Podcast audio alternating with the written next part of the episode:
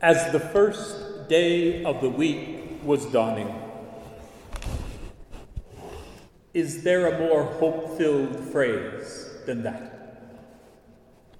Thank you, Matthew. And if it was dawn, then surely the sun was not far behind. And if it was the first day, then that must mean that another day would follow, and then another, and even more after that, as surely as one day followed another, just as in the first moments of creation. Evening came, and morning followed. The pattern of life and time and hope, all given by, all given birth by a God who took such delight in arranging the cosmos so that we wouldn't get lost, but always know that we were and are caught up in the swirl of a great mystery, a mystery of divine human love. But then Matthew catches us off guard as he reports, "Behold, there was a great earthquake." This is not good. Earthquakes entomb people, demolish buildings, and bury dreams. But the earthquakes of the gospel have the opposite effects. They split open the tombs, and life springs forth from the grip of death. Matthew had already told us that the earth shook as Jesus breathed his last words on the cross. But then, too, tombs were opened, the bodies of the saints who had fallen asleep were raised and entered the holy city. The action of God reverses cosmic disaster. And from the very darkness of the earth and the sky comes a brilliant light, the Redeemer of a new day and a new people. Usually, on this Easter Vigil, we have a grand fire. We love grand fires on Easter Vigil.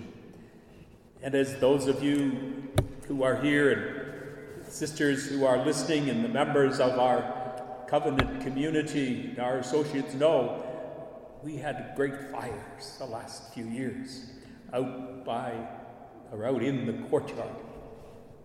But tonight, we have done our best to grasp that astonishing truth through the symbol of this beautiful pillar of wax. It, too, tells us that Christ, the light, pushes back the darkness. And then Matthew reports, when the guards had regained their composure and the women had overcome their initial fears, there was still the empty tomb to deal with. What's that all about? This can't be good either. For the tomb is to keep the dead, well, dead. It's not to give them up to the world, even to a waiting world. But once again, God overturns the ordinary and the expected and the usual. The amazing thing about the empty tomb, when you stop to think about it, there's a good possibility that things are never going to be quite the same. And that can be rather disturbing, confusing, perhaps. Frightening and exciting all at the same time.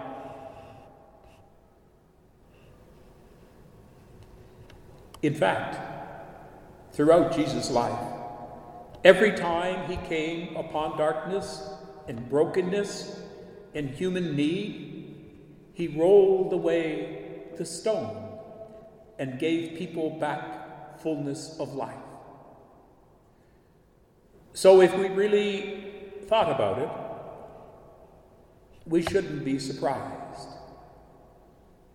The darkness of blindness, physically, spiritually, the entombment of sin, or being ostracized, or being wounded by prejudice and powerlessness, the stone of fear and broken dreams,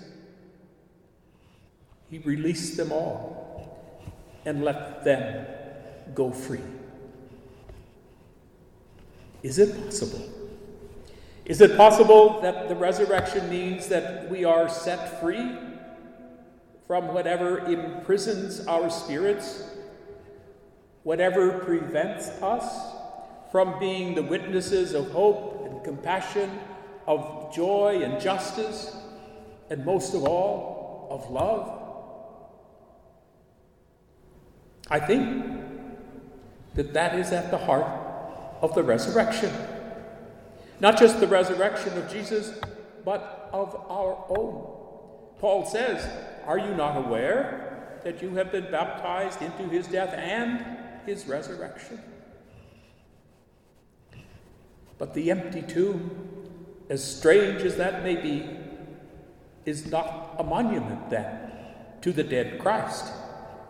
It is not the place for new disciples. Perhaps for tourists, but not disciples.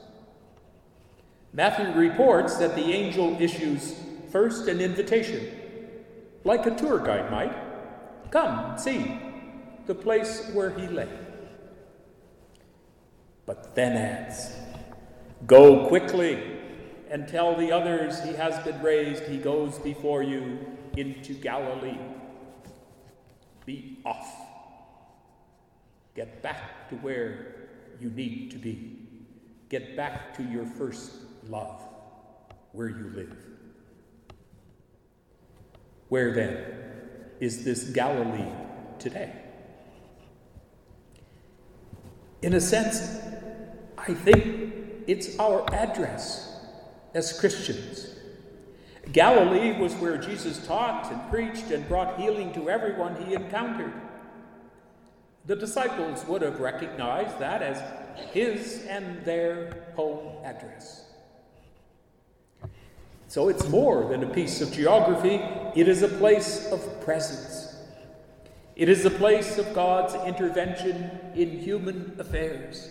It is the place for new life.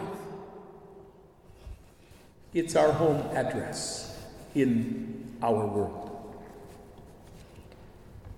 To believe in the resurrection is to acknowledge that the living Christ is loose in the world, in our world, in our family, in our church, and in our neighborhoods.